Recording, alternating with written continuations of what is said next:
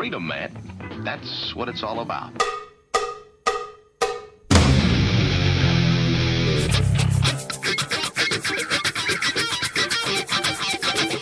You've got to groove on freedom, like the good book says.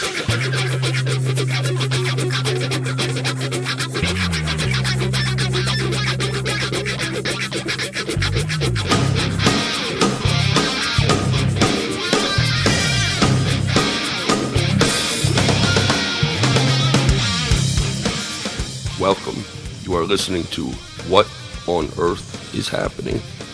This show will discuss the topics of human consciousness, mind control, natural law, the occult, and all issues that affect the freedom of the people of Earth. What on Earth is Happening will endeavor to shine light upon the darkness of our world and to offer empowering solutions to the problems we face as humanity approaches its critical moment of choice. And now, here is your host, Mark Passio.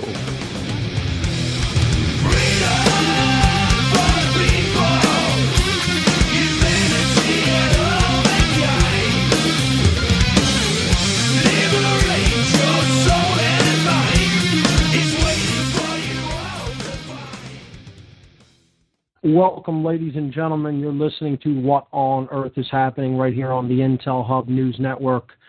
I'm your host, Mark Passio. My website, www.whatonearthishappening.com. The network's website, the Intel Hub News Network.com.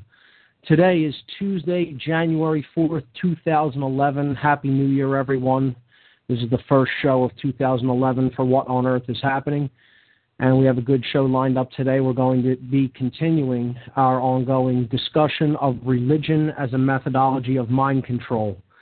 And uh, in today's show, I'm going to kind of probably wrap up this topic if I can, but it will uh, act as a bridge uh, into other topics, particularly into symbolism, which will be our next topic. Uh, as we continue to unfold the methodologies of mind control right here on this program. Uh, today we're going to be talking about the Hermetic principle of correspondence as it relates to religion. I kind of, uh, you know, ended the show last week uh, alluding that we would be getting into this, but uh, didn't really have time to do that last week, so we'll pick that up this week. And we're going. I'm going to lay out um, uh, kind of a theory, but also sort of a uh, an observation, really. And many other people have made this observation. I'm not the first, and I won't be the last. Uh, it's a it's a way that the uh, principle of correspondence really does indeed relate to religion and the way that the modern uh, big three religious traditions, what, what uh, I've called on my website, uh, as other researchers have called them, the desert sky god religions, namely Christianity, Islam, and Judaism, uh, how they have basically worked their way into um, statuses of power in the world as major religions and uh, how that happened geographically and uh, where their geographic positions are in relation to the Earth today in, in their biggest concentrations. And uh, we'll be looking at how that really relates to consciousness on uh, a small scale. So um, these things are related, they correspond to each other.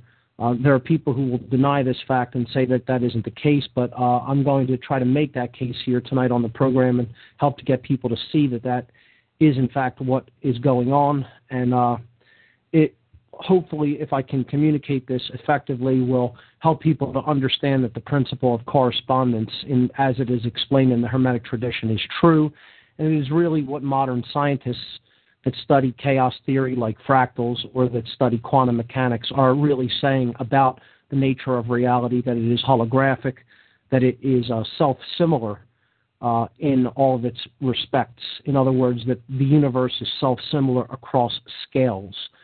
So we'll be looking at that tonight, and uh, we'll be getting into Kabbalah a little a little bit tonight, the Kabbalistic tradition, and how this is the really a, a root uh, tradition in all of occultism, uh, modern Western uh, schools of occultism in particular. And I, have said that I was going to begin initiating people into different occult schools of thought. And tonight, hopefully, we will uh, touch upon Kabbalah greatly, and I'll relate that to um, some of the things we talked about in the last couple weeks, namely the chakra system uh, in the, uh, the, the Vedic tradition. So that's coming up. Uh, I want to give the call-in numbers for the show, and I want to read a couple of event announcements. Always start the show with that to highlight some activity going on in the area because that's ultimately what it's all about is taking action. So the call-in numbers, if you should feel so inclined to call in, feel free at any time. No taboo topics here. Call in and talk about whatever you like. 724 444 7444. That's the first call in number. Once again, 724 444 7444. The call ID number 83515. 83515 is the call ID for what on earth is happening. If you want to call into the Blog Talk Network instead on the Intel Hub, you can call 646 727 3387. Once again, the Blog Talk call in number is 646 727 3387. So I have a, the same three event announcements that I read last week. I'll repeat them again this week.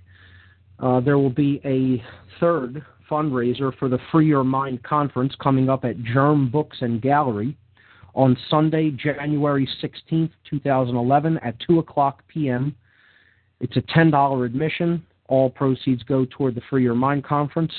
Uh, books at Germ Books and Gallery uh, will um, 20% of all book sales during the fundraiser event will go to the Free Your Mind conference. The proprietor of Germ Books, David Williams, was so kind to uh, set up that deal for the day. So uh, if you buy any books at uh, Germ, a, a, fantastic establishment here in Philadelphia, um, probably the best bookstore in the tri-state area. Um, 20% of the proceeds on the sales of those books will go uh, toward the fundraising effort for the Free Your Mind conference. This uh, fundraising effort will feature two special presentations. I will be giving one entitled Everything I Needed to Know in Life I Learned by Watching The Wizard of Oz, which will be an exploration of the esoteric occult symbolism contained in the perennial classic movie The Wizard of Oz, based on the book by L. Frank Baum. Also, Michael Austin Melton, another co host of the Free Your Mind conference. He is a field investigator of uh, Pennsylvania Mutual UFO Network, will be presenting um, a talk called The History of Mind Control in America. This, this event will take place at Germ Books, which is at 2005 Frankford Avenue. That's 2005 Frankford Avenue in Philadelphia, PA 19125. For more information, please visit germbooks.com or freeyourmindconference.com.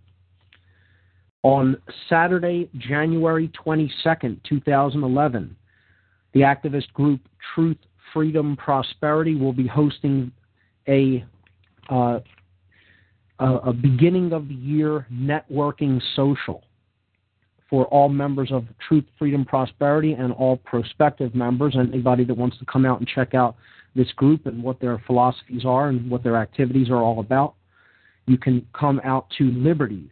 Liberties is at 2nd and Fairmount Street in the Northern Liberty section of Philadelphia, and the uh, the fun um, I'm sorry the uh, networking social for TFP will be on the second floor of Liberties, starting at 7 o'clock p.m. That's Saturday, January 22nd, 7 o'clock p.m., Liberties, 2nd and Fairmount, Truth, Freedom, Prosperity Networking Social.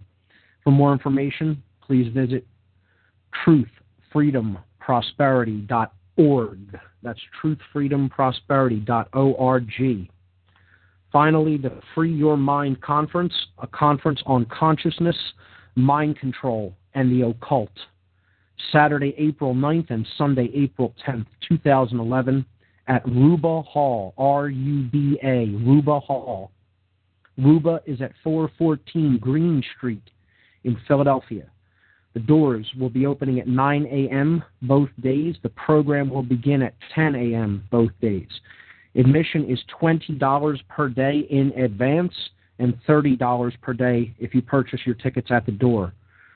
The Free Your Mind Conference is a unique two day event set for April 9th and 10th, 2011, in Philadelphia, featuring multiple speakers and diverse educational materials for the purpose of raising public awareness of the critically important topics of mass mind control techniques, the covert and subversive influences upon our consciousness and behavior, trauma based and ritualized abuse, and the practical mental and emotional healing methodologies available for those affected by these devices. The featured speakers Aaron McCollum, Alfred Webre, Andrew Basiago, Bob Tuskin, Farah Yurdozu, Jan Irvin, John Nicholson, Larken Rose, Laura Eisenhower, Mark Matika, Mark Passio, Mel Fabregas, Michael Kelly, and Suzanne Taylor. For more information on this conference, please visit www.freeyourmindconference.com. Okay, that's all the event announcements I have for today. So let's get into our topic, and hopefully, we will take a few calls during this broadcast. I want to, before we start, point everybody's attention to my website. If you're listening on there, you probably already see it, but if you're not, if you go to uh, whatonearthishappening.com and you click on the radio um, ad on the left hand side of the page for What on Earth is Happening Radio, it will take you to the player page for this uh, for this radio show, and uh, on there you will see on that page you will see uh, something that says images for tonight's show for January 4th, 2011, and there's uh, five links there. Uh, I did this to give people some visual imagery to look at um, to try to relate some of these topics while we talk about them, and particularly later in the show when I get into Kabbalah, I'm going to be talking about one of the main symbols of the Kabbalistic tradition, which is the Sephirotic Tree of Life. And I have three different uh, variations, three different interpretations of the uh, the Tree of Life on uh, those images there. So, if you want to follow along with uh, some of the symbology that I'll be talking about, you can take a look at those images on my website. So, uh, whatonearthishappening.com. Click the radio uh, button on the left-hand side of the page in the in the uh, navigation column. That will take you to the radio listen page, and right on there you'll see images for tonight's show, and there's five links there. Okay, so to recap briefly, uh, and this is related to image number one. What we have talked about over the last few weeks is religion as a method of mind control, and how religious traditions are really based on astrotheology, astrotheology being um, the worship of heavenly bodies as gods for the most part. Uh, now, again, we kind of talked about the, the ancients didn't really per, per se uh, look at these uh, bodies as gods per se. They were um, interpretations, they were symbols in, in the higher uh, traditions of astrotheology. Of course, that may have perhaps fallen and become a, a literal interpretation in some astrotheological traditions. But certainly in the modern religious traditions, astrotheology is what the religion has really become about. And people are kind of uh, accepting at face value an exoteric story or a story that is given to the masses of people as opposed to the esoteric core meaning or core tradition which is reserved for initiates of a mystery tradition. So they're not seeing that their religion is based upon astrotheology. And moreover, what they're really being held back from understanding is the core tradition that really does contain a seed of truth. And um, that is what the uh, astrotheologic um, exoteric tradition is there to really hold people back from, hence the name religion, meaning to hold back. So we talked about this over the last many weeks, I believe starting at podcast number uh, 37, if I'm not mistaken. And um, uh, you can go back and listen to those podcasts. They're all, all archived on my site in the podcast section. Um, we talked about the three major astrotheologically based religions as the, the three major religions of the modern world, namely Christianity, uh, Islam, and Judaism. Now, tonight we're going to talk about the core tradition that underlies Judaism and which Judaism kind of grew out of. but it's moreover, uh, Kabbalah is the mystical tradition that the Western occult tradition has grown out of as well.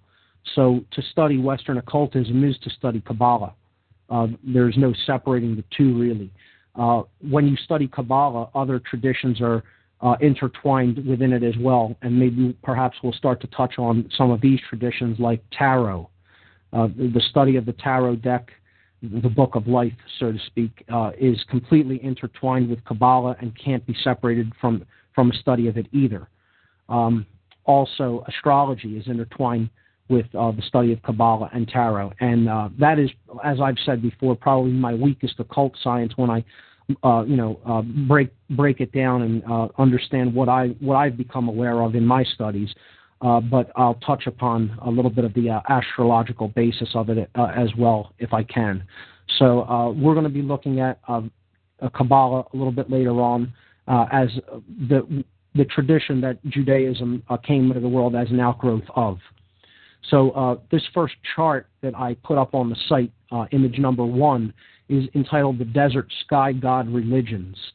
All of these religions came out of the ancient world in the area that we call the Middle East, uh, the Semitic region of the world. Um, you know, the area that we uh, call Iraq and Iran now, and um, and Israel and Egypt, that general area of the world geographically. So there are three basic ancient astrotheology cults that grew out of the ancient world. There was the cult of the sun, otherwise known as the solar cult, the cult of the moon or the lunar cult, and the cult of the stars and planets or the, the, the lesser lights of the heavens, you know, the sun and the moon being the greater lights, and then the stars and planets being the pinpoints of light or the smaller lights of the heavens. And this, of course, refers to the stellar cult. Okay, stellar being the, the, the term for star. Um, so each religion of the modern world, each major world religion, uh, is given to one of these cults of the ancient world. They're just an outgrowth of these ancient astrotheological priest classed cults, and they come down into the modern world in the exoteric tradition as a major world religion. The solar cult, uh, its modern incarnation being Christianity, the lunar cult's modern incarnation being Islam, and the stellar cult's modern incarnation being Judaism. So I have a chart there showing this progression with the uh, the cult of astrotheology, the associated uh, revered celestial objects, the uh, modern world religion that it corresponds to, and the major symbol of that religion, which, if you simply look at the symbol, right there in the symbol is the uh, revered celestial object of the astrotheological cult that we're talking about. The religion of Christianity has as its main symbol the uh, cross, the uh, you know, with the sun upon it. As we saw before, this is the zodiacal cross of the uh, the the twelve zodiacal houses, which it, it, when it is um, qu- uh, quartered or formed into four quadrants, uh, forms the, the seasons of the year. And uh, the ancients would then um, place the sun on this cross of the zodiac and show its progression throughout the, the sidereal zodiac year uh, and formulate a story upon its progress and its movement through its 12 houses or helpers. And of course, we saw how this was the story of Christianity, at least in the exoteric tradition. The uh, lunar cult is based uh, upon uh, the worship of the moon or the goddess principle, and uh, Islam is the modern incarnation of that, and its symbol being the moon. Uh, you see the moon and a small star called the sovereign and the divine being one of the main symbols of the Islamic tradition. And uh, Judaism being the stellar cult or the cult of the stars, its symbol is, of course, the Jewish star. Okay, that symbol is actually much older than the Judaic tradition.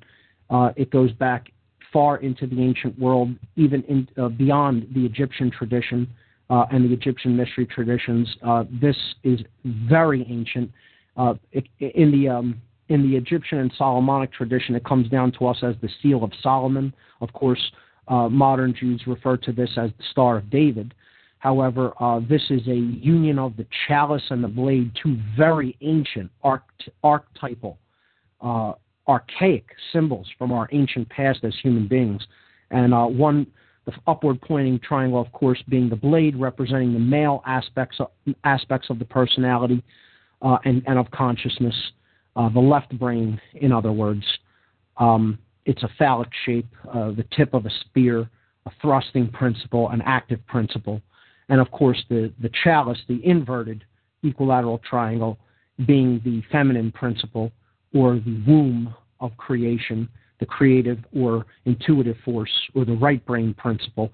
And these two things unified, uh, coming together, um, form the seal of Solomon. And again, in the word Solomon, we have the word soul or sun and moon, moon, okay, Solomon, the sun and moon coming together.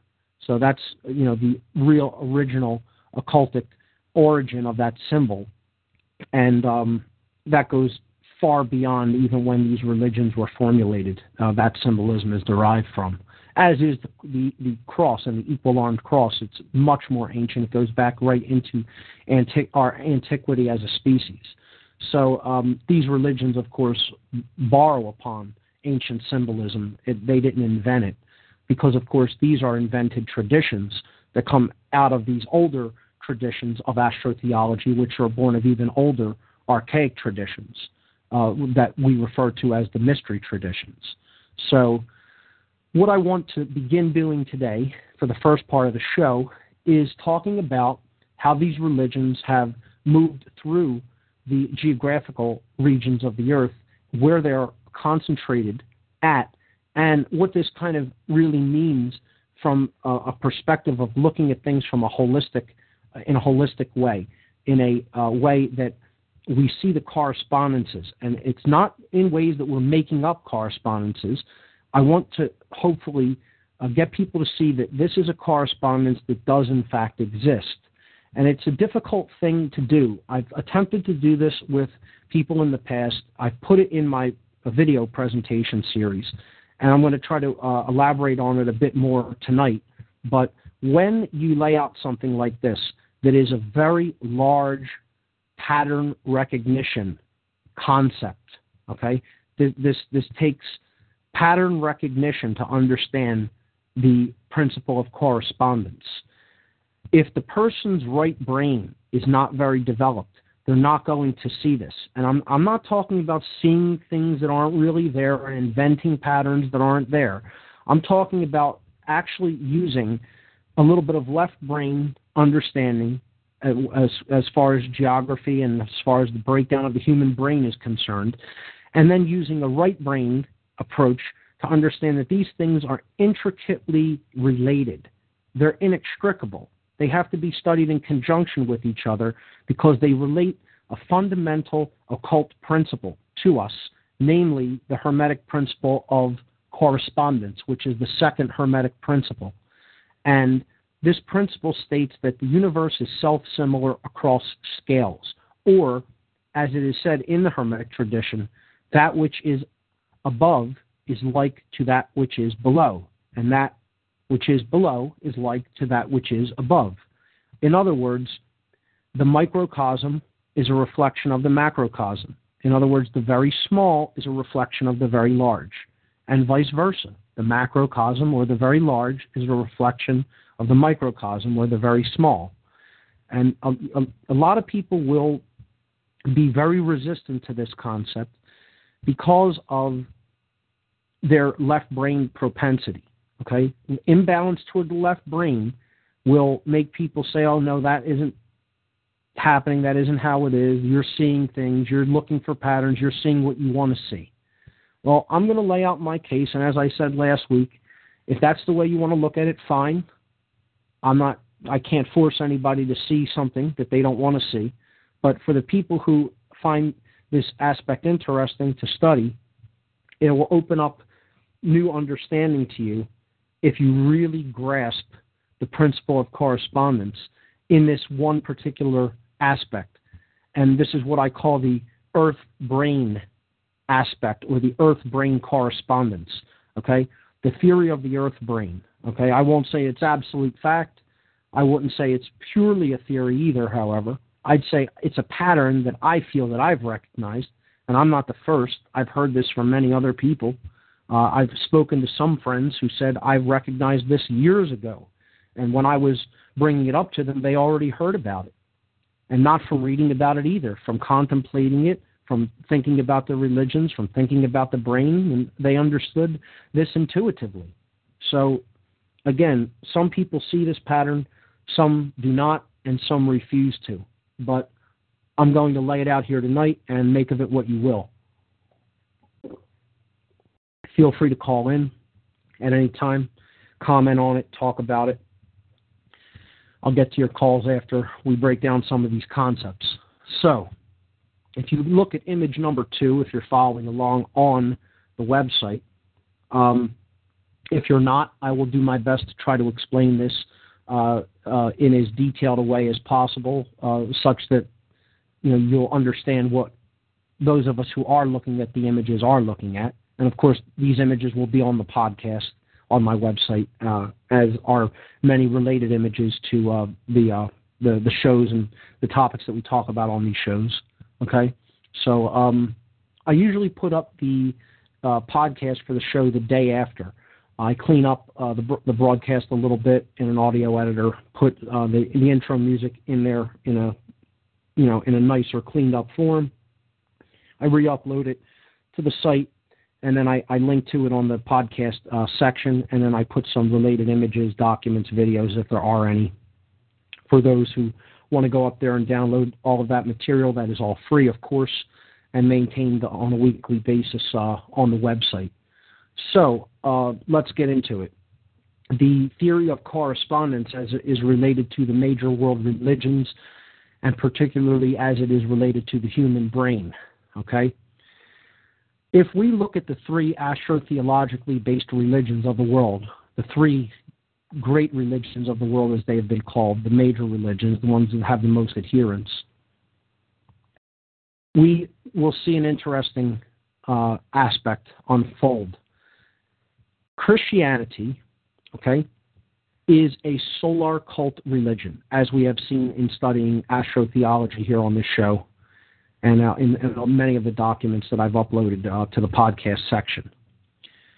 It is male based. We saw how the feminine is removed from Christianity in the aspect of the Holy Spirit, uh, the concept of the goddess or Mary being removed and uh, you know, the Holy Ghost or Holy Spirit taking the place of the sacred feminine in the Trinity.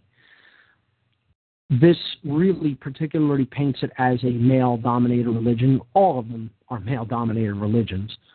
But uh, in particular, women are not permitted to serve as a priest of this class. I don't believe they're permitted to serve as a priest in any of the major world religions, which is utter nonsense.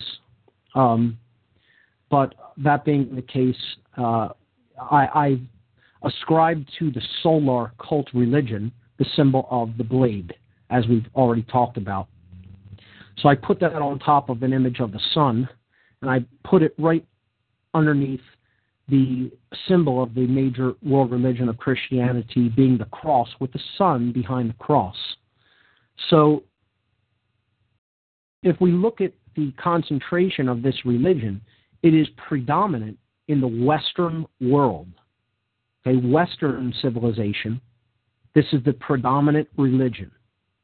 So while this religion was born in the Middle East, it gravitated to Europe and then, you know, it gravitated up through um, through the Middle East, through Asia Minor, up into Europe, across the Mediterranean, and then, of course, across the Atlantic Ocean specifically during the Spanish conquest and the conquest of North America through uh, you know the colonization uh, that, uh, of um, you know um, Columbus and the other explorers that came over here and then finally colonized this region. However, th- this whole western hemisphere of the earth, the predominant religion is Christianity. Now, of course, all religions are, are everywhere throughout the world. You'd be hard pressed to go to any specific given country and not find some adherence to any given world religion. any given occult tradition or mystical tradition, but what we're talking about is major concentrations here, trends. We're looking at patterns. Okay, this isn't a catch-all um, uh, blanket statement here. All right, understand we're looking at major trends or patterns. The Western world, its major religion in the Western civilization of the earth is Christianity. I think that's pretty undeniable. Okay? If we correlate or correspond the Western hemisphere of the earth, okay, to the Western or left hemisphere of the human brain, okay, we can see that the predominant aspects of the left brain are masculine solar qualities. As we've looked at many times on the show and will continue to, the aspects of consciousness that are yang based, based upon male, masculine energies, I should say masculine, okay? Solar, active, aggressive, dominant, logical, linear, okay? All of these qualities that comprise left brain thinking. Now, indeed, the entire globe, the entire population of the earth, has male dominator aspects ruling over it, but specifically, the, the western hemisphere of the earth contains the most dominant aggressive culture on the earth namely the United States of America, which has become, quote, the policeman of the world. You know, it has become one of the biggest militarized uh, states, the biggest militarized state, not one of, but the, okay? And it has become the aggressor of the um, b- the black government, so to speak, the the government in hiding, the uh, um, you know the hidden world government, if you will, that's really the international banking cartel system that controls governments throughout the world. But America is its lapdog. It is its attack dog. When when countries don't fall in line for what the international banking cartels and the cultists that run that want, they send in America to do their dirty work for them. That's what the role of this country has become. That's what the role of its military has become, whether soldiers out there want to admit that or not. Tough, that's what it is. Okay? You know, they want to make apologies for, you know, what their institution does because they're a part of it and they don't want to believe that it has become evil and corrupt and is run by psychopaths and, and evil people. But that's the case. Deal with it, grow up, understand that that's absolutely what it has become and it has been for a long, long, long time. Okay? So, th- this region of the world, okay, has become like the left brain gone haywire. Okay, so specifically the United States region, which would correspond to the left uh, temporal lobe of the brain. Okay, this aspect is purely male dominator in its essence.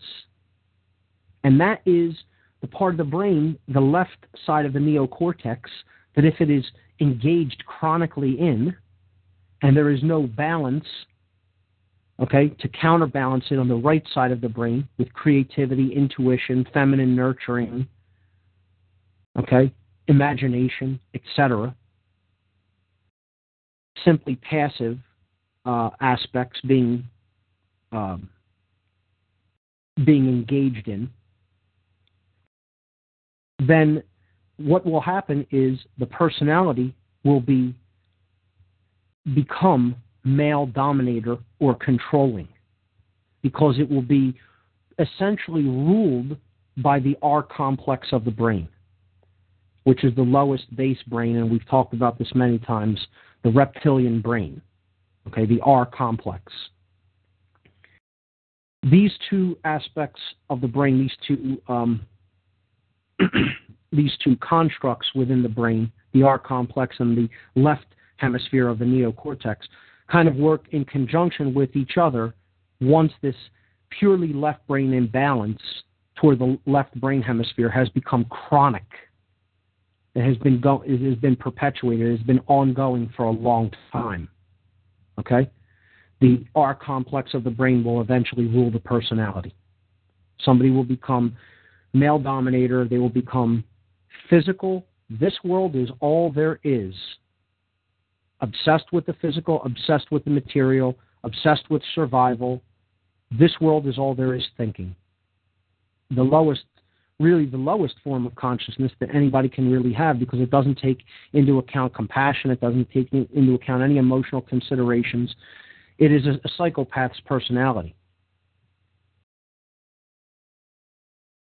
The second major world religion is one that we saw was based on the lunar cult of astrotheology. The lunar aspects of the personality were the feminine, the yin aspects, as I have depicted here sim- symbolically, with the inverted equilateral triangle, the symbol, the archaic symbol known as the chalice or the womb. I put this over the moon, an image of the moon, because this is the lunar cult. The religion that, of course, is that uh, of course is based upon the astrotheological cult of the moon is Islam. We talked about how it's related to the goddess. I wanted to make clear. I posted the images of the Hajj, which is the um, pilgrimage to Mecca and the uh, the um, circumambulation around the Kaaba when the um, the shrine of the Kaaba is reached in Mecca for uh, is Islamic pilgrims that uh, make this journey. Uh, uh, hopefully, at least they they attempt to at least once in their life. And I posted a video of it. I posted two very interesting short video clips. Um, hopefully, people will find them interesting.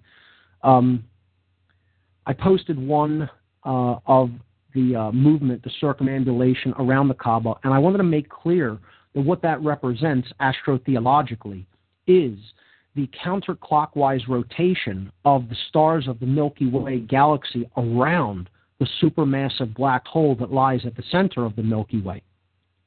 That is what this is symbolically depicting, because as we saw last week and the week before, um, Islam is based upon the goddess tradition, the sacred feminine tradition, the, the lunar cult. And uh, it is not just the, the, cult of the moon, okay? It is not just the astrotheological sect that uh, worships the moon. It, it is also given to the goddess uh, that depicts the uh, that that uh, sim- symbolifies the night sky. Okay, symbolizes the night sky. Um, the the the aspects of darkness. Okay, from which matter arises, void. Okay, we'll talk about this when we get into uh, Kabbalah as well, because there are different uh, versions of void in Kabbalah, or nothingness, or blackness, emptiness, from which um, possibility arises.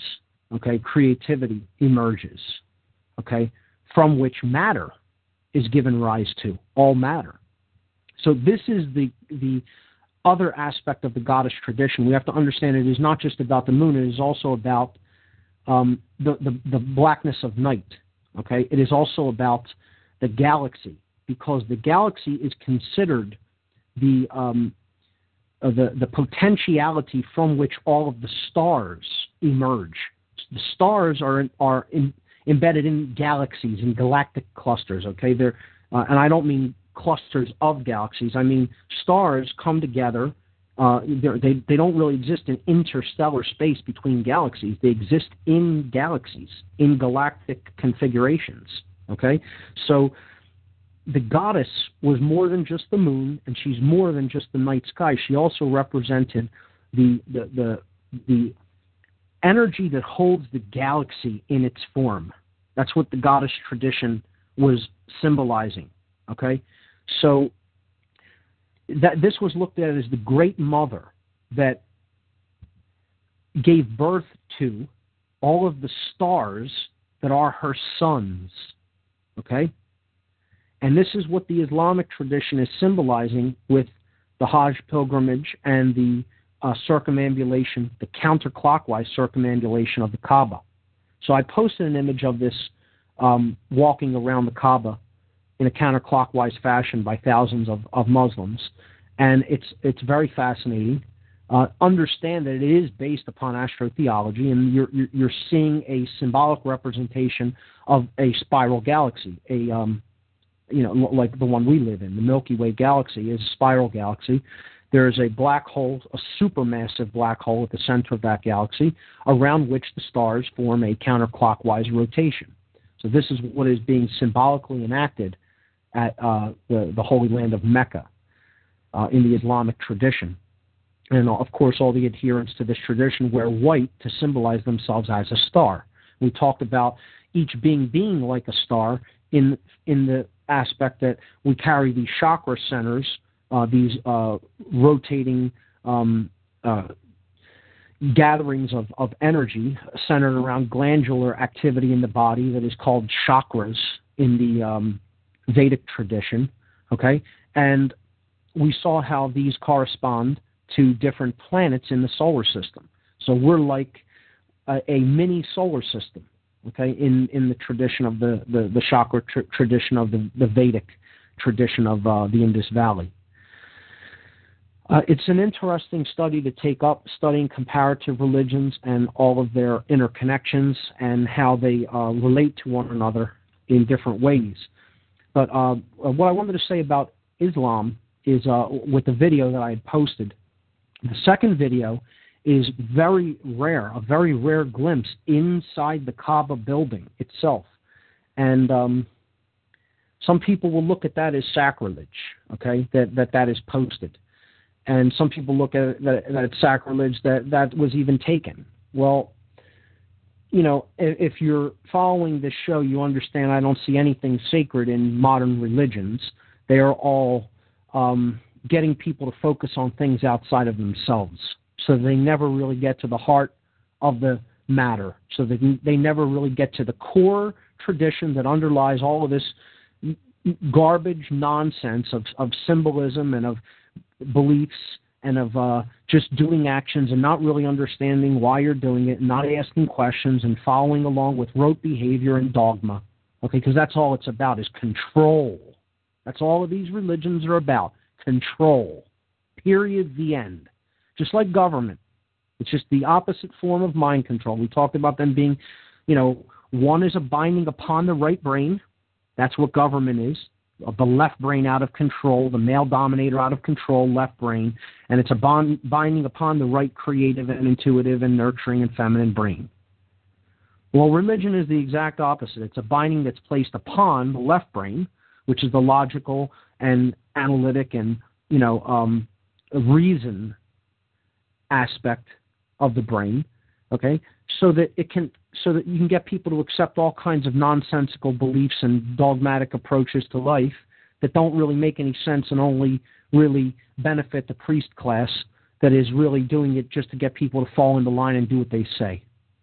Okay, so it's also based on control, but it's just the opposite method for people that you know aren't going to fall into a left brain uh, aspect of, of control you put them under a right brain aspect of control, shut their left brain off, and they become passive servants.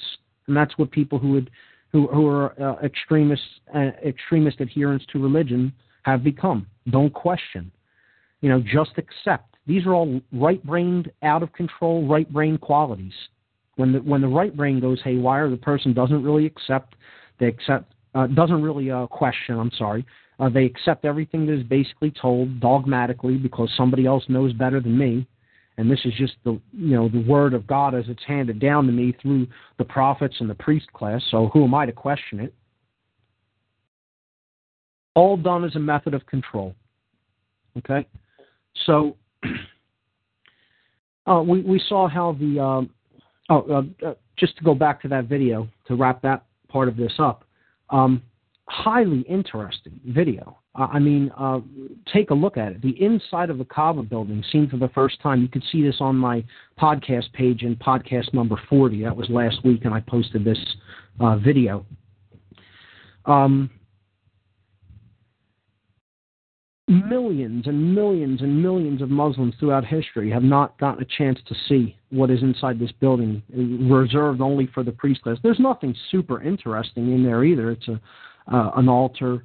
Um, there's a lot of marble and some uh, some um, metal working, and there's some uh, incense burners, and it's uh, it's fairly interesting as far as artistic uh, its artistic nature. But it's not like you're going to see anything that's uh, you know so amazing that it'll blow your mind. But um, just thought it was interesting in uh, in putting the circumambulation of the Kaaba building up there, I uh, came across that video and felt that I would uh, share it on the site for those who might find it interesting to take a peek inside the Kaaba itself.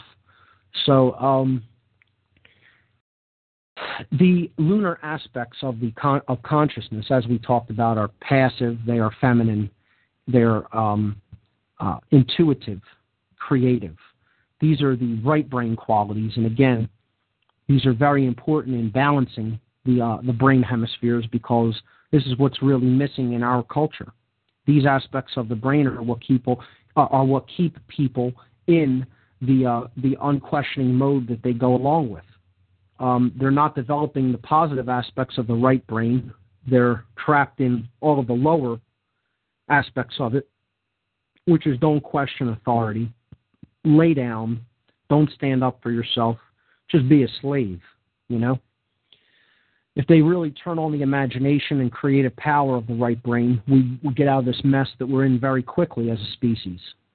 That's really what's required on all of our parts. And um, so on this image here, I've placed the moon with the symbol of the chalice, the sacred feminine, and the symbol of Islam being the crescent moon with the uh, star, the small star. And um, I put this next to the right hemisphere of the human brain. Because if we look at geographically where the lunar cult or the Islamic tradition spread to, it is clearly the eastern hemisphere of the earth. Clearly. The major religion of the eastern hemisphere, yes, Buddhism is very big, yes, Hinduism is very big but clearly the biggest religion of the Eastern Hemisphere. And as a matter of fact, as far as adherents go, it is the largest religion in the world, is Islam, based upon the astrotheological cult of the moon. Okay? So we see the Western Hemisphere adopting the solar male religion based upon the sun okay, and the law obsessed uh, Old Testament male dominator, Father God, Creator God, okay? And we see the right hemisphere of the earth being the predominant religion there being the lunar cult religion that is based upon submission to God. The word Islam means submission to God. That's what it means. So, right in the word, you have the passive qualities of the right brain, the right brain gone haywire, really, being expressed.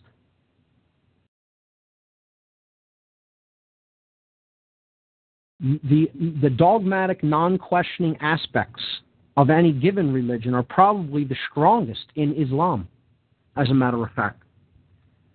You simply do do it because that is what is mandated by the uh, originators of the religious tradition. Well, I hear the uh, intro music playing for the break that we have coming up. That's a good spot to take a break. We've covered the left brain and the right brain aspects. We'll get to the third one after we come back from this break. I'm Mark Passio. You're listening to What on Earth is Happening on the Intel Hub News Network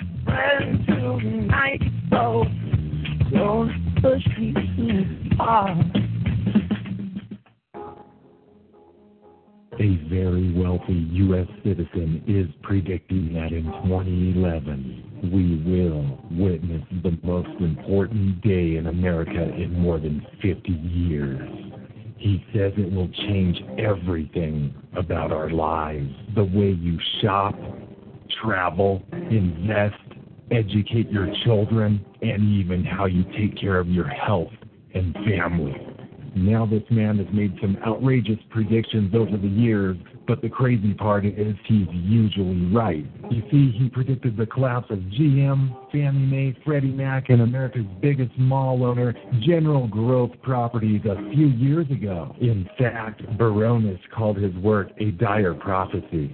Now, this has nothing to do with the stock market, but it could have a huge impact on almost every aspect of your life. And recently, he created a video which you can watch online for free, detailing his biggest and most important prediction yet. And it's a real eye opener. I can't stress this enough. You should at least watch this free video online today. He explains everything you need to know, including simple steps you can take to protect yourself. You can find the video at www endofamerica8.com. Although this video may be offensive to some audiences, it's worth checking out. Again, that's www.endofamerica, the number 8.com. Watch this free video at www.endofamerica8.com.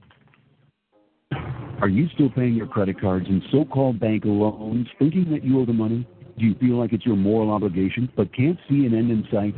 Well, what if I told you that in truth? You don't owe a single penny, and that the banks know this and hope you don't find out. Here's where we come in.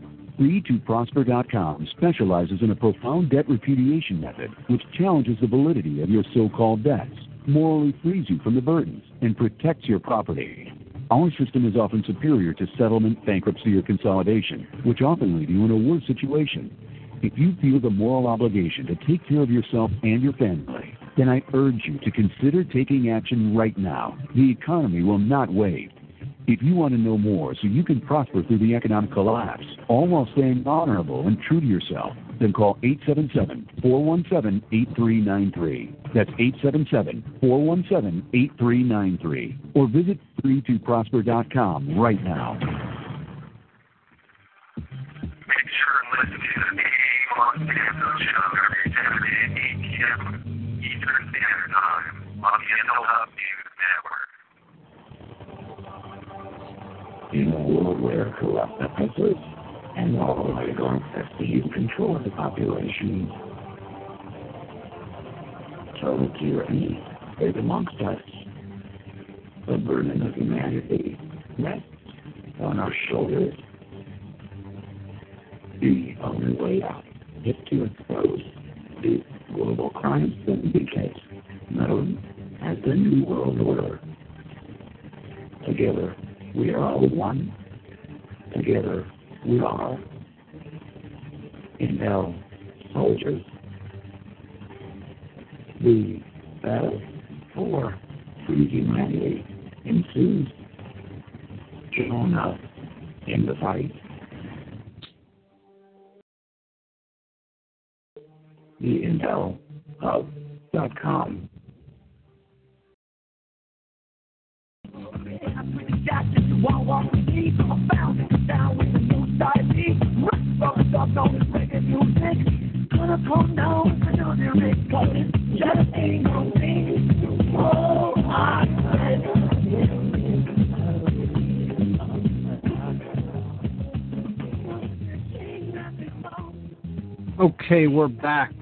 on what on earth is happening on the Intel Hub News Network.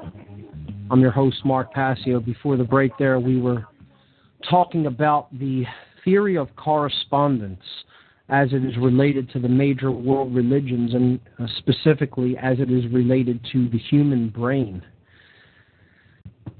Is the earth itself a brain?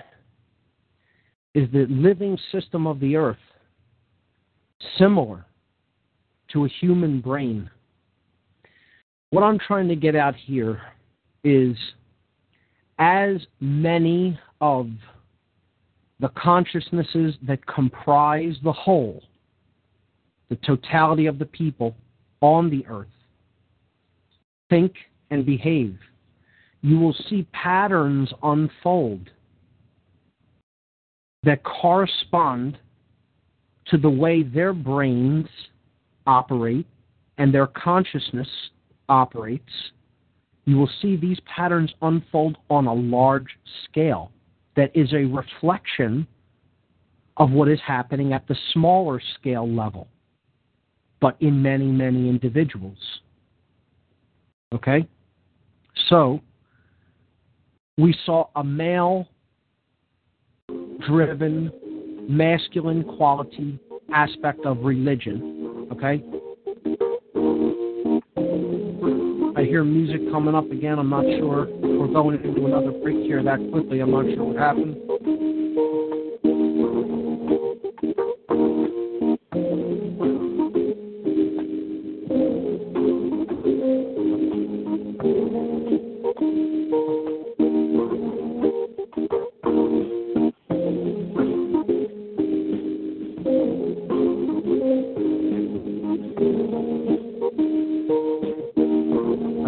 Apologize for uh, this. This is a technical issue here.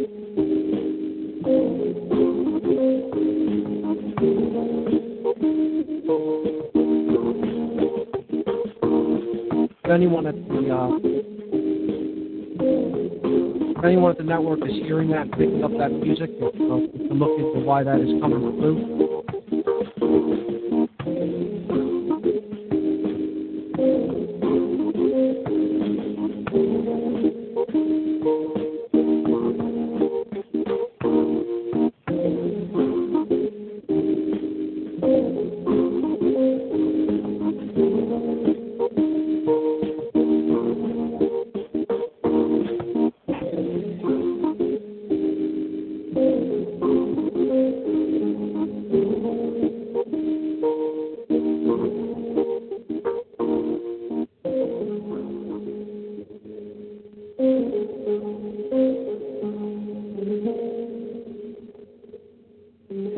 Not sure uh, why we were getting uh, music. Hopefully, uh, hopefully that will. Uh, that's still going on.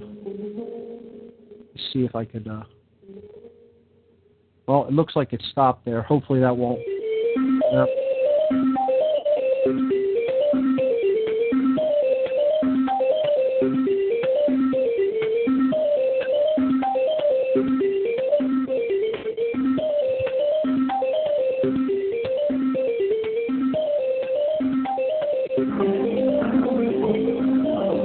Bear with me, folks. I'm trying to get this cleared up.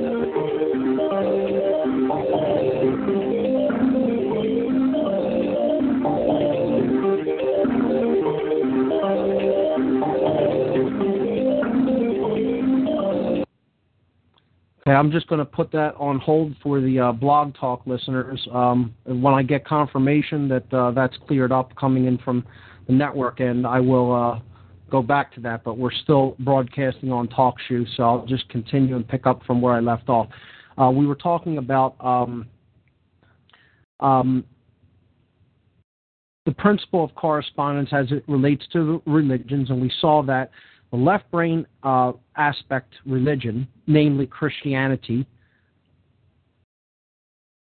was based upon the solar cult, which is a left brain principle, and its adherents are largely gathered in the western hemisphere of the earth.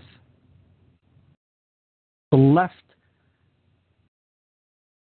hemisphere, okay, as we look at, at it directionally. Okay? The lunar based cult, based upon the moon, After I spoke with you, I came back on. and I heard that there, uh, there, sort of computer music, and Are- are- I heard you do, do we have it cl- cleared up on the uh, network end, Bob? Yeah, it was it was cleared up. I'm I'm not sure what exactly happened. I can hear you now. You, you were breaking up uh, slightly, but um, we're back now. Is it cleared up on your end? Yes, it is. Thank you. No okay, problem. not a problem. Uh, we'll we'll let you jump right back in the show, Mark. As always, uh, it's a pleasure to be here to help you in, in your program, and I, I look forward to listening. Although I have to be honest, I was on another call, no and I'm not sure what happened, but uh, we'll get it smoothed out eventually. Thanks, Bob. Thank you. Not okay, so we're back broadcasting on uh, both networks here. So I was just saying, uh, I, as I went to the blog talk call, we're just looking at the correspondences between the, the human brain and the distribution of religions in the world on the geographical surface of the Earth. Um, and uh, understand that the neocortex is really the outside uh, covering of the, um, the, the the gray matter of the brain. It isn't the, the, all of the gray matter. It is really the outside portion of it. Uh, the whole gray matter of the brain is called the telencephalon, but the uh, the neocortex is actually the covering of the telencephalon, the the outside, which is where all the neural firing of the brain, the neurons are, are actually fire to create uh, different uh, uh, connections and neural pattern uh, pattern firing within the, uh, the the the brain, and it's interesting that we live on the surface of the Earth, which is corresponds to the neocortex of the telencephalon. Okay, when it comes to the brain, the solar or left brain aspect of consciousness, okay, the masculine aspect of consciousness, this solar cult uh, came down into the modern world as Christianity. Okay? It is gathered in the western hemisphere of the earth, which corresponds to the left brain if we were to look at the planet holistically as a brain with two hemispheres. We have a western hemisphere or left brain hemisphere and an eastern hemisphere or right brain hemisphere. The passive or lunar based religion, which is Islam, is based upon the cult of the moon in astrotheological terms, and it is the, the adherents to this religion are largely gathered on the other side of the planet from where the solar cult religion adherents are gathered. They largely live on the eastern hemisphere or the right brain if we were to look at the earth holistically as a brain with these two hemispheres.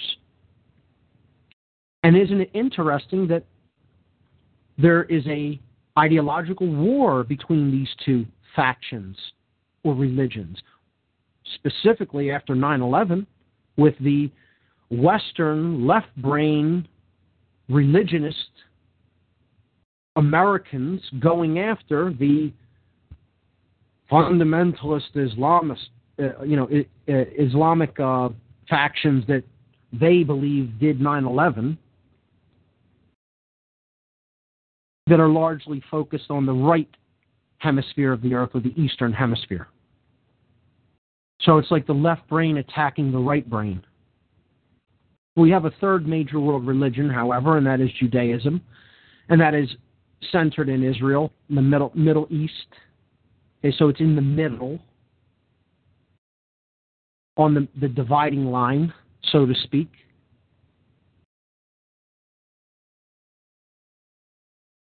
Its symbol is the star, as we saw the stellar cult is the lesser lights of the heavens, the stars and the planets, with Saturn being the primary object because uh, we spoke about that last week. It is the major planet of the of the planetary system that surrounds our sun because it is the the farthest object with the naked eye, at least that can be seen. So the ancients viewed at it viewed it as the ruler of the other planets since it has the largest orbit and thereby its orbit encircles all of the other planets.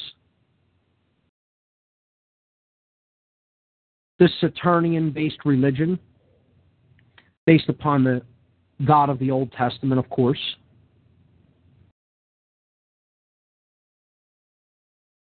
is based in the Middle East and still largely resides in the Middle East. Of course, uh, adherents to Judaism are found all over the world in just about every country. However, their co- concentration, of course, is greatest in Israel, which is in the Middle East. And this part of the earth, as I've talked about in my presentation, and will try to help people to understand what its function is symbolically or what you could say what you could call synchromystically Okay, and it's I think it's more than just a synchromystic connection or a synchronicity that is expressing itself in uh, kind of like a higher consciousness way or a mystical way.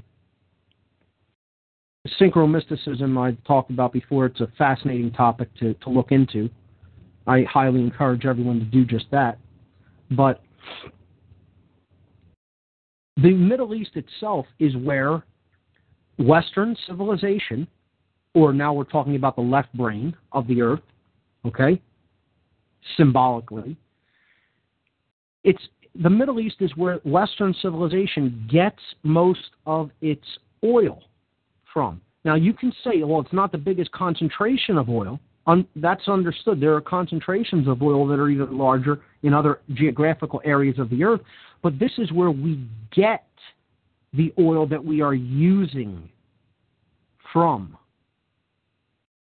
Now, if we look at these two hemispheres as brain hemispheres on the earth, okay, that would place the Middle East at the back of the head, which is where the cerebellum is at, the hind brain. Now, this is part of the R complex. The brainstem and the cerebellum form the R complex. The R complex, specifically the cerebellum, delegates motor skill to the body. This is the part of the brain that conducts motor reflexes.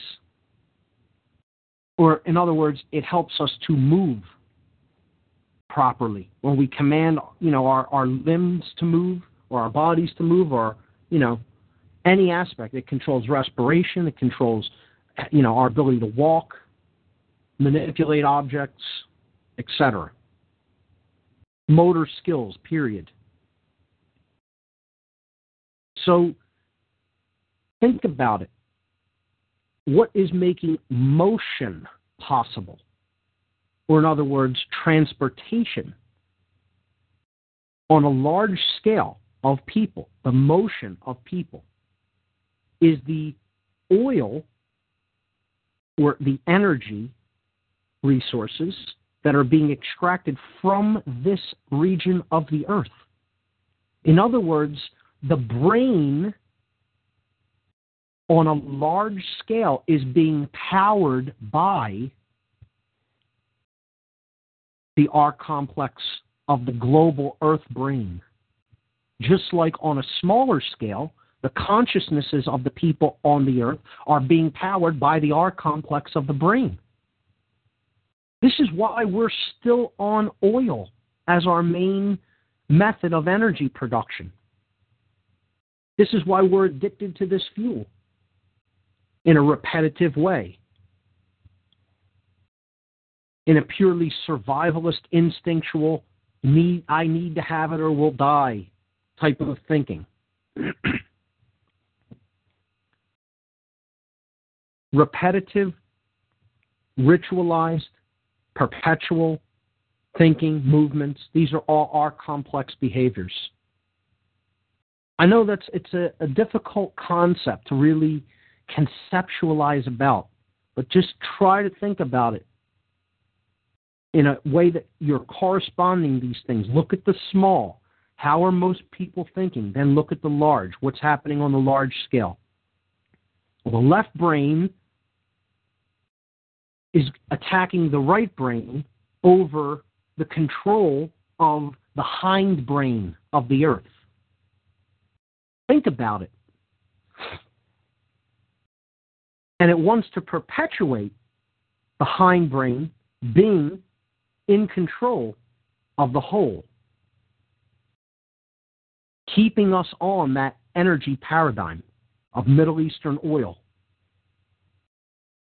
And again, we can get into, you know, controversial subjects related with how the Judaic religion has been used as a cover you know, David Icke's been talking about this greatly. I just posted a great article on his site about Zionism, and it's a topic most people won't go to, but I very bl- briefly mention it in my presentation, and you know, I talk about how Zionism is a political ideology. It has nothing to do with religion. Anybody can be a Zionist and not have to be Jewish. The, the equation of these two things is nonsense. They're not in any way equal to each other. As a matter of fact, they're diametrically opposed to each other philosophically. And people who adhere to the true Judaic tradition based upon the Torah want nothing to do with Zionism because they know what it is. It's a radical, out of control, male dominator political ideology. And, um, you know, uh, anybody who equates uh, Zionism with true Judaism doesn't understand at all either of these things.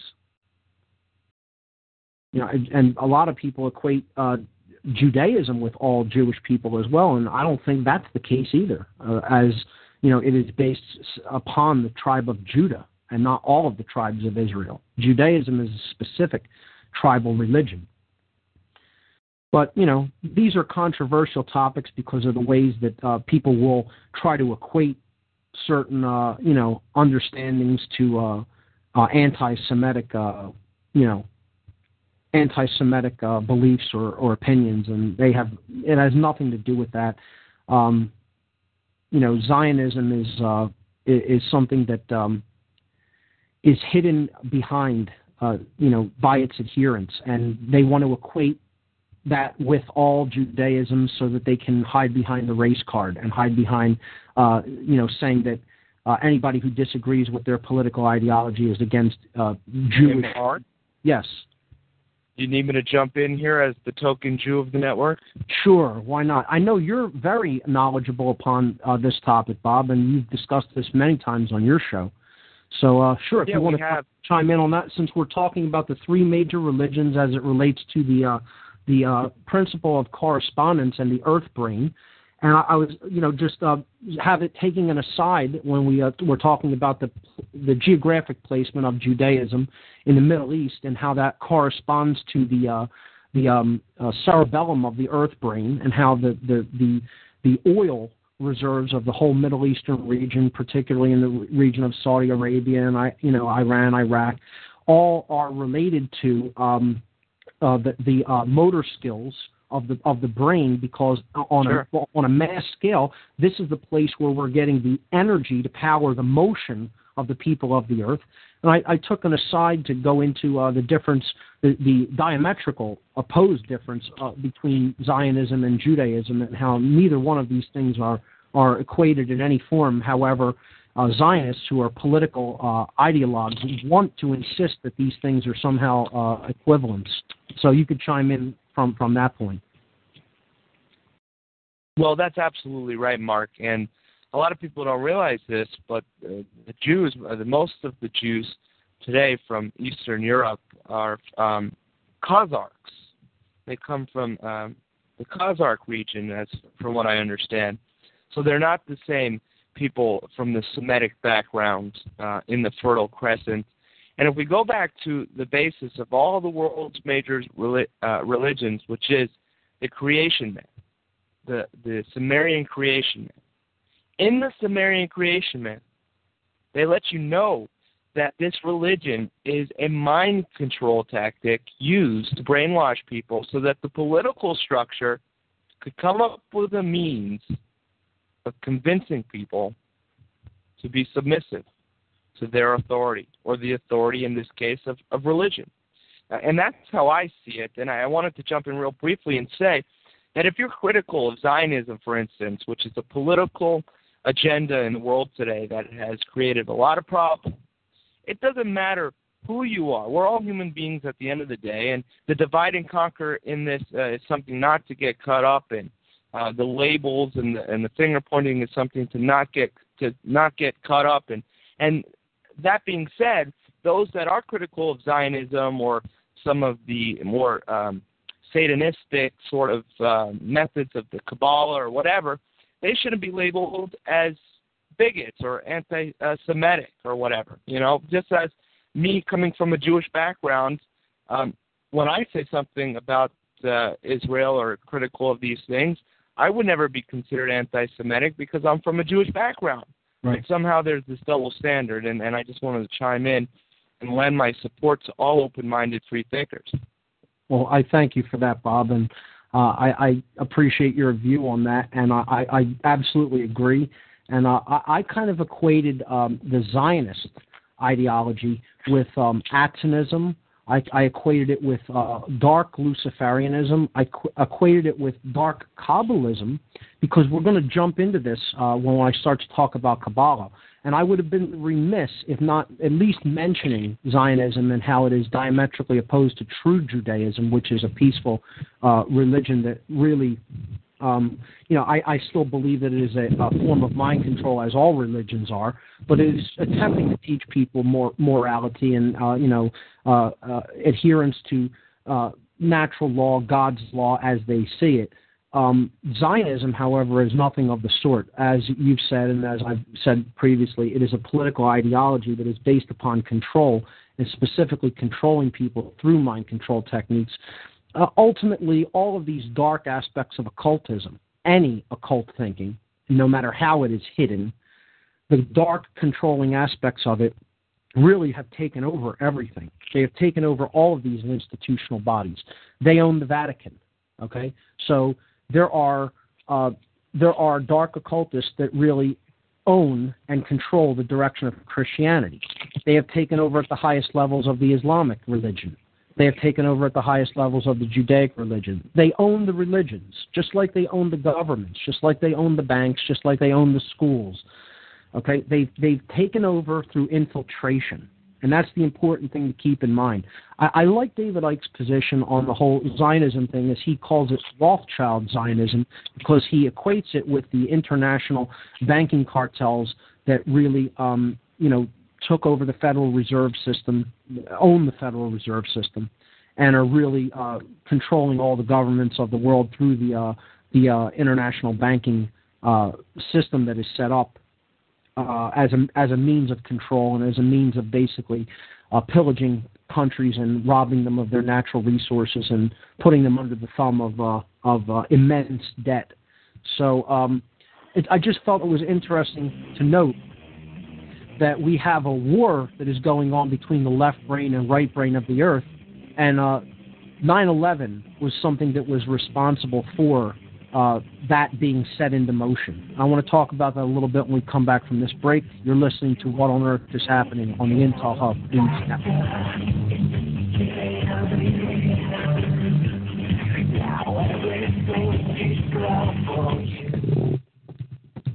Are you still paying your credit cards and so called bank loans thinking that you owe the money? Do you feel like it's your moral obligation but can't see an end in sight? Well, what if I told you that in truth, you don't owe a single penny? and that the banks know this and hope you don't find out. Here's where we come in. Free2Prosper.com specializes in a profound debt repudiation method which challenges the validity of your so-called debts, morally frees you from the burdens, and protects your property. Our system is often superior to settlement, bankruptcy, or consolidation, which often leave you in a worse situation. If you feel the moral obligation to take care of yourself and your family, then I urge you to consider taking action right now. The economy will not wait. If you want to know more so you can prosper through the economic collapse, all while staying honorable and true to yourself, then call 877-417-8393. That's 877-417-8393. Or visit free2prosper.com right now.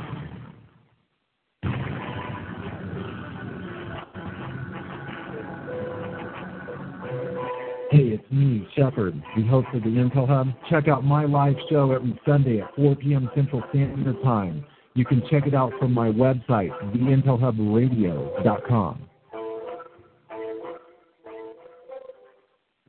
Join me, Joe Joseph, John King, and A.C. Griffith, Thursdays and Sunday evenings at 8 p.m. Eastern for Freedom Link Radio on the Intel Hub News Network.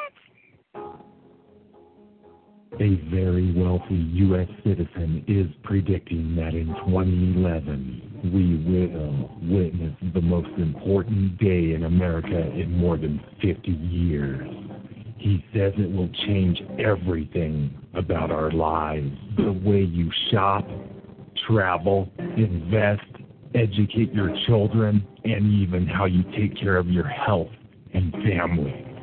Now this man has made some outrageous predictions over the years, but the crazy part is he's usually right. You see, he predicted the collapse of GM, Fannie Mae, Freddie Mac, and America's biggest mall owner, General Growth Properties, a few years ago. In fact, Barron's called his work a dire prophecy. Now, this has nothing to do with the stock market, but it could have a huge impact on almost every aspect of your life. And recently, he created a video which you can watch online for free, detailing his biggest and most important prediction yet. And it's a real eye opener. I can't stress this enough. You should at least watch this free video online today. He explains everything you need to know, including simple steps you can take to protect yourself. You can find the video at www endofamerica8.com. Although this video may be offensive to some audiences, it's worth checking out. Again, that's www.endofamerica, the number 8.com. Watch this free video at www.endofamerica8.com. You are listening to the Intel Hub News Network, crushing the New World Order piece by piece.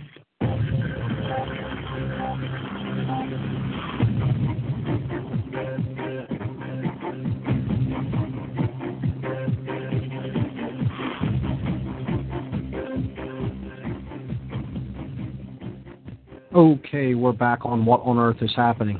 Before the break, I was talking about uh, the the correspondence principle uh, as it relates to the human brain and the major world religions. We had broken down all the world religions, the astrotheological cults from which they are derived, their geographical placement, and how this correlates to uh, uh, the, the brain and the uh, functions of the brain, and how uh, this is telling us a story on a grand scale, on the large scale, the macrocosmic scale. And um, it's very interesting to note that, you know, I, and I deliberately kind of set it up like this in the image as three pillars, okay, or three um, lines, okay, that you have Christianity on the left, uh, Judaism in the middle, Islam on the right, because I, I want to start helping the pe- people to understand um, the dialectical approach of 9/11. We're going to look at 9/11 when we look at the 14th uh, methodology of mind control, being the Hegelian dialectic, or what I call chaos sorcery, and we'll look at that in depth. But uh, I want to briefly mention that on the air here today because if we look at the uh, dark version of the Hegelian dialectic, as we talked about when we talked about controlled opposition on this show, being artificial conflict resolution, or what has been called by researchers like David Icke problem reaction solution. It's creating a problem and then managing the uh, the uh, the chaos of the problem that is created, so that you can come in and step in with a predetermined solution that you wanted all along. You know, put people in a confused state of consciousness through some kind of uh, really uh, chaotic situation, and then that's your opportunity to come in and step in, pose as the savior, and offer your predetermined solution, which is what you wanted in the first place. Uh, and in people's confused state of consciousness and fearful state of consciousness because of the problem that has been created, they are um, uh, very willing to step aside, lay their rights aside, lay their logic aside, and let somebody else handle the problem for for them if it means that things will go back to some state of uh, of uh, um, order. And it's their order, it's the controller's order that set the whole that set the whole chaos into motion that uh, that they're ultimately trying to create. So this is um, order out of chaos in a very dark sense of the uh, of the meaning of that term of that phrase. So this is dark Hegelianism, or um, we can look at this as, uh, like I said, simple artificial conflict resolution done in the name of uh, sorcery. I call it chaos sorcery. It's been called chaos magic by different researchers. But um, on 9 11, I believe we saw this in action. And it was, if you look at the Project for the New American Century calling for a new Pearl Harbor in their documents like Rebuilding America's Defenses, and you understand that they were essentially trying to maintain the hegemonic, uh, hegemonic domination of the planet by the Western Hemisphere, specifically the Anglo American complex, uh, and specifically the United States' war machine.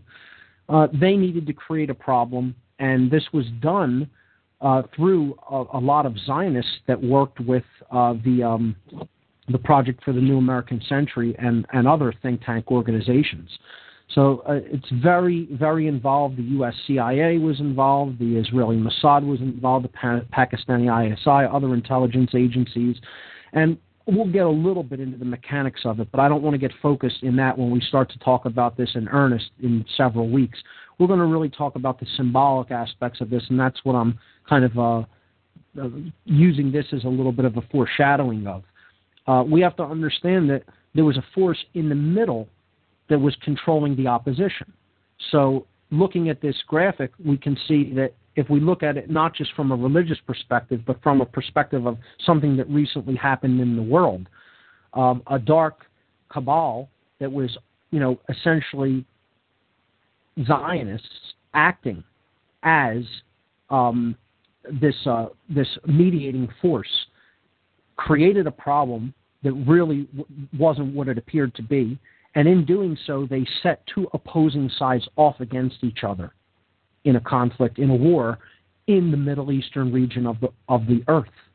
Absolutely amazing synchronistically if we understand that, if we really understand what 9/11 really was, okay, uh, not the official story. If we reject that whole ridiculous, bogus notion, which I think anybody listening to this show doesn't think that that's the real version of events. If if you do, I really feel sorry for you. I'm I'm not. I wouldn't even try to argue with you about that because the cognitive dissonance would have to be so strong for you to believe that at this late date that go right ahead and believe what you want. You know, I'm not going to try to convince anybody other otherwise of that. I you know rather not bang my head against that wall. But we'll talk about the symbolic significances of the 9/11 event in upcoming shows. And um, this is kind of a predecessor to that, and it's a good jump off point to start talking about Kabbalah, because as we uh, see, if we look at the main symbol of the Kabbalistic tradition, which is there in uh, image number three on the uh, radio show page for uh, images for tonight, if you're uh, still looking at that. Um, this is a uh, representation of the Kabbalistic tree, which is also comprised of three basic pillars or paths.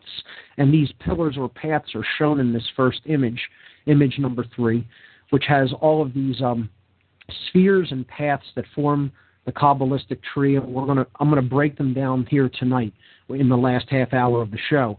And uh, hopefully uh, I can do this in that amount of time. If not, we'll continue with this uh, next show and then jump off into another topic or you know this would kind of lead into symbolism as well which it's a nice intro for that as well. But um, let's start to look at this uh, uh, symbol of this occult tradition and we can consider this a be very very brief introduction or initiation into the occult tradition of kabbalah. Now the first thing i want to say about kabbalah um, is that like other occult traditions, we have to get out of this childish notion that some people still have that there is only one side to this, that there is a dark side to it, and there is no light side to it. Well, this is nonsense. All traditions have a light and a dark side to them. It is how knowledge is used. Occult simply means hidden, and this is an occult tradition. It has been hidden through the ages. It has been hidden for different reasons. Some people have had to hide it because they know the power that it contains in transforming consciousness and how male dominators in their times would try to kill them for using it in that way. Okay, in its positive, transformative aspect. Uh, male dominator, uh, dark occultists always want to hide their methodologies because they don't want people to understand their methods of mind control because if they understand them, they come out of them. You can't keep people under mind control who deeply understand the methodologies of mind control. You know, it's an oxymoron. You know, once you really start to understand these methods, if you understand that they're being used, you're coming out of that level of control simply by the nature of understanding the methods that, that, that are used to put people under it. So,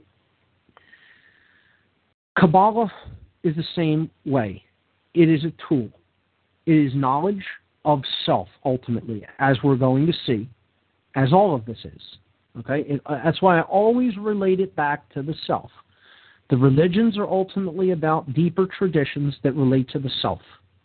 They want to hide that from you. They want to conceal that. They don't want you to look at the real tradition. They want you focused on their exoteric story that they give you to believe in and focus on that has nothing to do with the self. Okay? They don't want you to understand the principle of correspondence because then you're going to see larger patterns at work in nature and at work in human society, and you're going to understand that as the small goes, so so goes the very large, and vice versa. And that's a powerful concept if you can really grasp it and wrap your mind around it. Well, as with any occult tradition, they want to hide it from you. You know, they want to even paint the idea in your mind that occult is the equivalent of evil, occult, which it ha- which it is not. It is a tool. It is hidden knowledge. It is knowledge that has been hidden for various reasons. I feel it needs now is the time that it needs to be revealed and not hidden anymore and that will lead to true human freedom, which is why I'm going to teach every occult tradition that I understand, that I have come to know, that I have come to put into practice in my life. And Kabbalah is one of the most influential uh, on my path of development. Uh, I feel I have a fairly decent foundation and understanding in some of its symbology, and uh, I'll do my best to give a brief introduction. Of course, you know I'm not going to go into uh, huge, long, uh, extremely in-depth uh, teachings of it, but uh, I'm still learning about it myself. But I will break down some of its main symbology, particularly the tree of life, explain what it is, explain what the uh, the different elements of it are, and uh, hopefully get people to understand how this relates to themselves and their own consciousness. Um, so the, that's the first thing all occult traditions are neither good nor evil. They are used by people with different intentions, and the intentions could be good or evil. And I will hopefully do my best to embody the light side of this tradition and explain it uh, to, to people as in the respect that it could be a powerful transformative tool in consciousness for them. So let's look at this symbol known as the Tree of Life. This is called the Sephirotic Tree of Life. Sephirot is usually spelled S E F I R O T. Sephirot, sometimes spelled S E P H I R O T. Uh, the Sephirot are these spheres, these circular um, uh, symbols on this tree of life pattern. You see, I've given three different tree of life uh, images on the site because they all contain slightly different information and uh, I'm looking at the first one, number three, and I'll use that as the main one and just refer to some of the other things that are on images four and five as we go along. There are 10, 10 um, spheres on this tree, and these are called sephirot. Okay, a sephirah is a, a singular. Okay, Se- uh, so the, the, the, sephirot means emanations emanations is what it means. It means uh, uh, an upwelling, okay, an emanation. It means uh, an expression. That's what Sephirot means. So each one of these spheres are an expression or an emanation, okay, and it is said that they are an expression of God. And I would say that they're not only an expression of that, but they're an expression of individual consciousness as well. They're an expression of the monad of consciousness, not just the totality of consciousness that we call God. Okay? Um, if we look at the Kabbalistic tradition, we will understand that there are, in fact, two aspects of this tree of life. One is a microcosmic aspect, or the, the indwelling aspects of consciousness, and one is a mac- macrocosmic aspect tree, which um, is a reflection of the universe and the cosmic principles and cosmic laws that are in, in found in nature. Okay, we will really see this when we look at the tradition of tarot, and to study the Kabbalah is to study the tarot, and, and there, there's really uh, no no separating these things, as I briefly stated before. Uh, one inherently contains the other. So to, to study the tradition of Kabbalah, we have to understand we're taking on a tradition and the study of the tradition of tarot as well. I will also make the statement before I get into the symbology that to study the symbol of Kabbalah is to study the Western mystery tradition, uh, occultic uh, schools of thought in general. And specifically, it is to study one in particular, and that is Freemasonry. Kabbalah and Freemasonry are completely interwoven. And anyone who will tell you that they are not either does not know or is lying because they absolutely are completely interwoven. And uh, I will do my best to help show that correspondence as well. So these three traditions are tied to each other, as as is the astrology tradition. Okay, the astrology uh, um, occult science. Uh, again, that is one that I am not as strong as in my studies of uh, the others, but I, I'll do my best where I can to incorporate that as well. Let's look at the Sephirotic tree of life of the Kabbalah and help to uh, basically help people to understand uh, how this correlates to human consciousness. So, we see these 10 Sephirot or these emanations upon this tree symbol. They call this the tree of life. Okay? And if we were to begin to label them or name them, okay, let's start at the top and come down because the, the numbering system is it begins at the very top. So if you look at the top sphere or circle there, it says Keter, which means crown. And that is traditionally viewed as, as the first Sephirot. This is called the Ancient of Days. Now, I'm not going to uh, explain this one first. I'm going to work my way up, okay, from the bottom. But I want to talk about them in the order that they're usually spoken about as far as a numbering system goes first. So I'm going to name them, and I'm going to tell you what their number is. and I'm going to tell you what the Hebrew word means um, for each sephirah. Okay, each sephirah. Okay, the uh, keter is number one. It means crown. Okay, the second one we would now go over to the right hand side, and it's called hokmah. Hokmah means wisdom. Okay, and this is number two, the second sephirah. sephirah okay, binah is the third. We're going over to the left hand side now. Okay, so along the right hand side, if you're following this in the image, it says pillar of mercy. Okay, so this is the the right hand path or the pillar of mercy. Okay, the path of mercy. The left hand path or the left hand pillar is the pillar of judgment or the pillar of severity. Okay? The middle path, which is the all important synthesis of the two, is the pillar of harmony or the pillar of mildness. Some people also refer to this as the pillar of the will. Okay? So, we start at number one, Keter, crown. We go to the right hand path, the top of it. Okay, that's Hokmah, wisdom. That's number two. Sephirot number two. Sephirot number three is Binah, understanding. We're on the left hand side now. Okay, now we go back to the right hand pillar in the middle, and that is Hesed. That is compassion, or otherwise simply mercy. Okay? Hesed. And that is number four. Number five, we would go straight across to the pillar of judgment or severity in the middle of that pillar.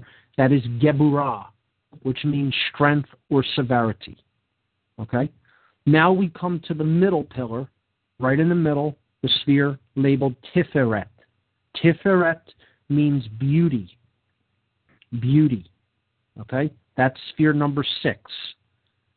Sphere number seven, we're going to the right diagonally.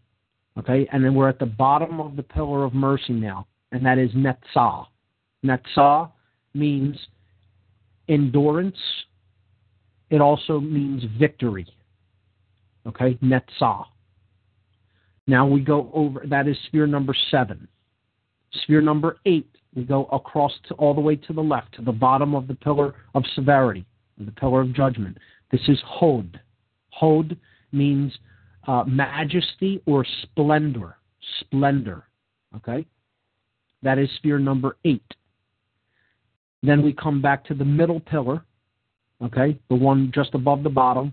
It's called Yesod. Yesod is foundation. Foundation. That is sphere number nine. And then the bottom sphere upon which the tree rests, okay, is Malkut. Malkut is kingdom, kingdom, and that is sphere number 10.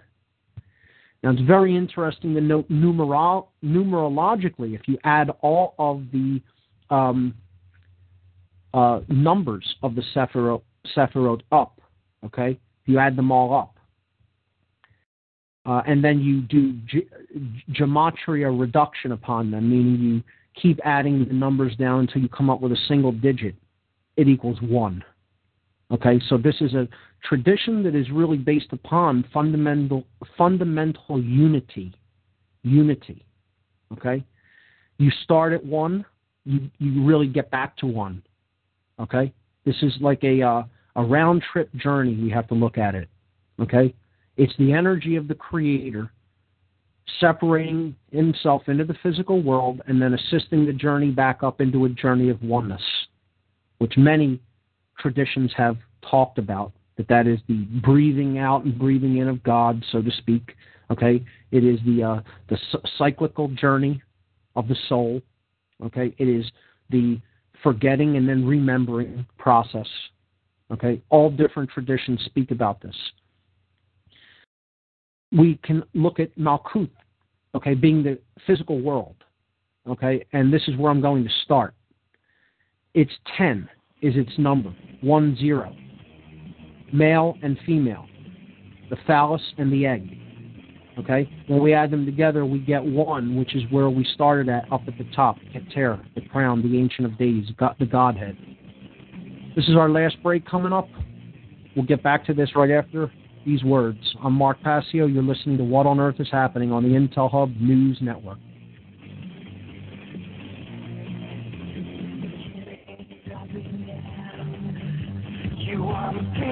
Are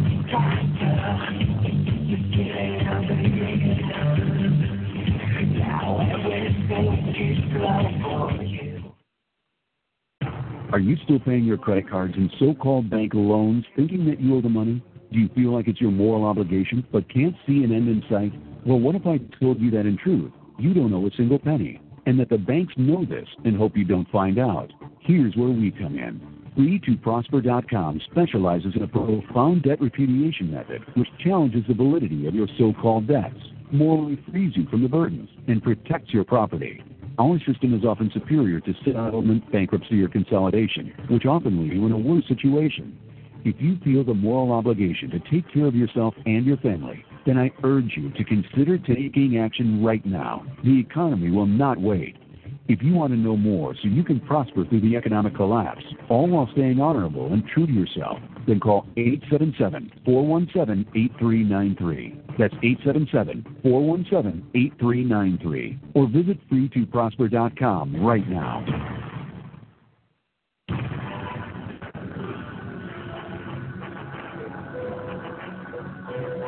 Hey, it's me, Shepard, the host of the Intel Hub. Check out my live show every Sunday at 4 p.m. Central Standard Time. You can check it out from my website, theintelhubradio.com.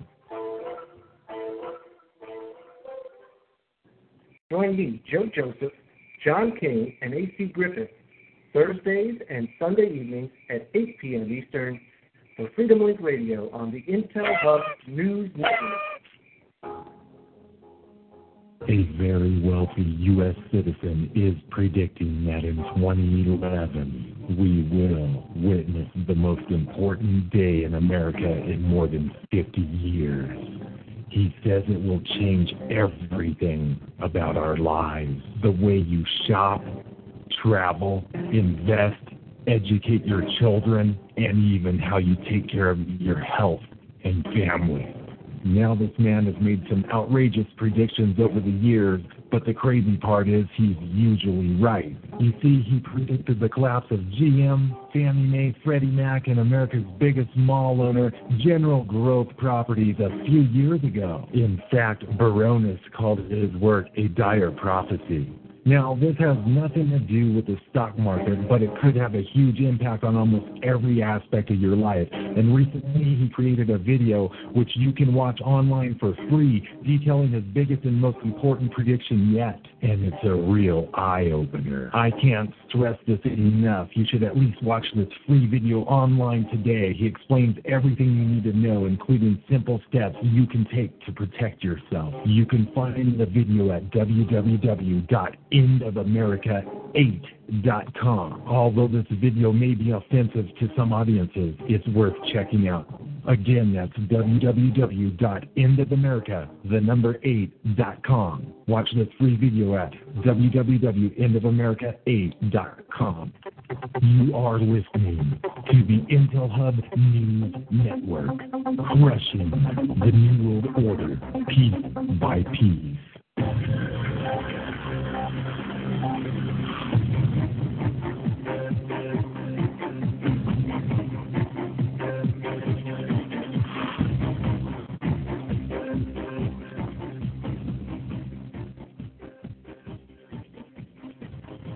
Okay, ladies and gentlemen, we're back on What on Earth is Happening. I was breaking down the symbolism of the Kabbalistic Tree of Life.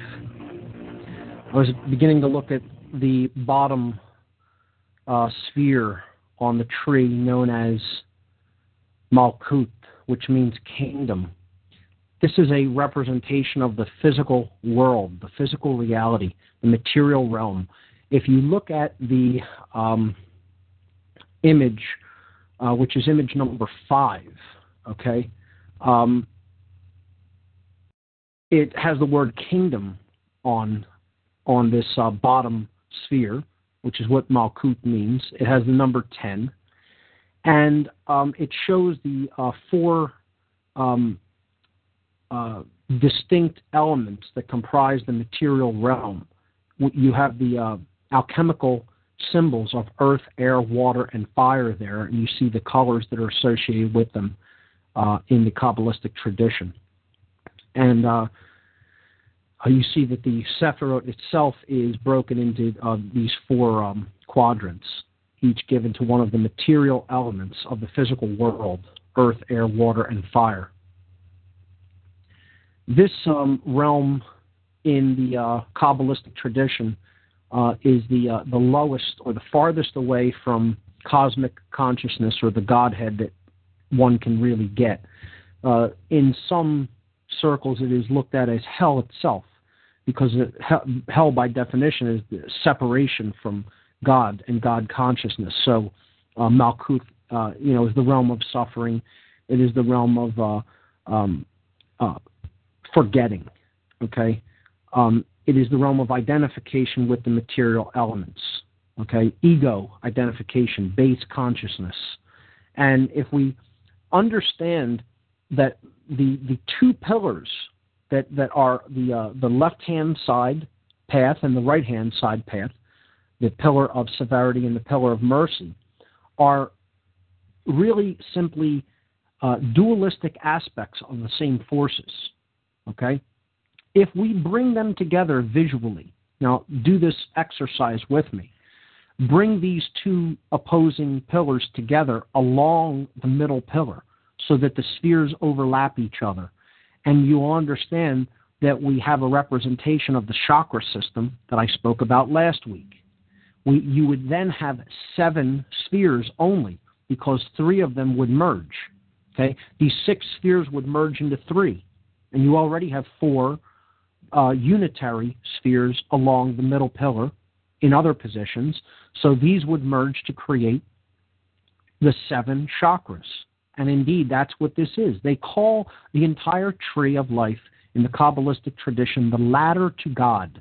And what it means is the ladder from Malkuth, which is at the bottom, to Keter, which is at the top. It is the ascendance of the energies that we talked about last week, going from the base chakra to the crown chakra. It's the same tradition viewed symbolically differently. And I'm going to break down each one and explain the correspondences, explain how this would relate to the chakra system, and explain what each sphere really represents within the self, because that's what this tradition is about. It's not something that is outside of us, It is something that is it is within.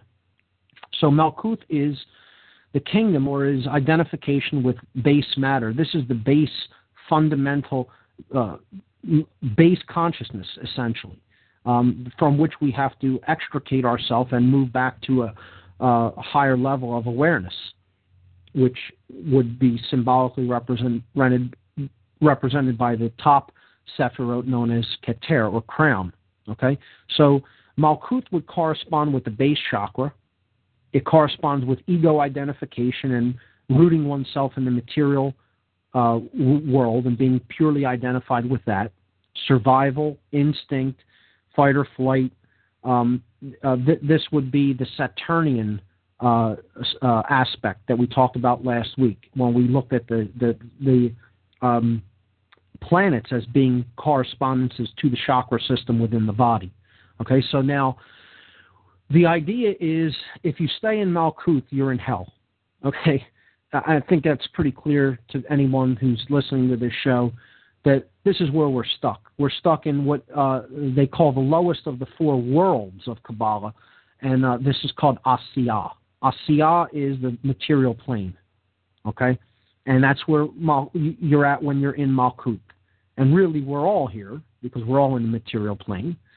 But the idea is is to transcend that through working with our consciousness and building it up to higher levels of awareness, so that we are not identified with the physical or material plane, even though we may exist within it.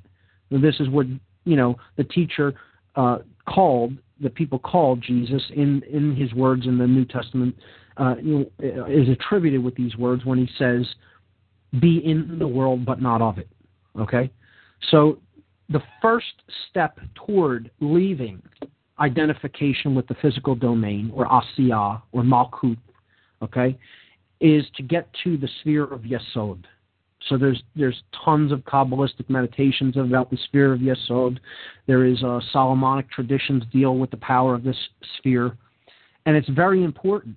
Uh, and uh, I'm going to really be talking about this a lot when I get into the presentation on the Wizard of Oz because uh, uh, uh, at the Free Your Mind fundraiser in a couple of weeks because uh, to a large extent this sphere plays into that movie as one of its most important characters. Uh, I won't say much more about that, so I won't give too much away.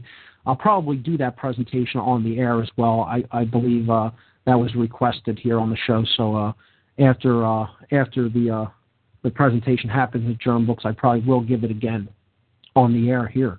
But um, the sphere of Yesod is the first step toward getting out of uh, identification with uh, the material world or ego identification this is the um, correspondence to the um, the genital or the sacrum chakra, okay?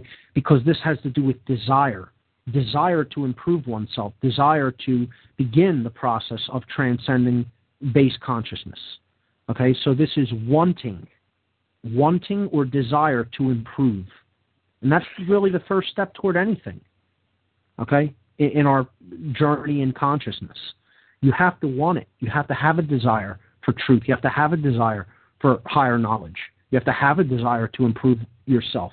You have to have a desire to get out of ego and base consciousness. If the desire isn't there, you, you're stuck. You're what one of the dark occultists call the unbegun. So Yesod is the beginning of initiation. Okay, this is the the beginning of the desire to be, to begin the whole long journey. It's it's recognizing there's some place to go at all. Okay? It's not wanting to stay in the confines that have been created around us in the physical world, in, in this uh, evolutionary trap, really, that is what the, the New World Order, as it is called, is. The, the trap that, that is a, a, a degradation of human consciousness and a, uh, you know, trying to keep evolutionary progress uh, in consciousness stagnated Okay? So Yesod is called foundation. It corresponds with the the sacrum chakra, which is the desire center, okay, or the planet Jupiter.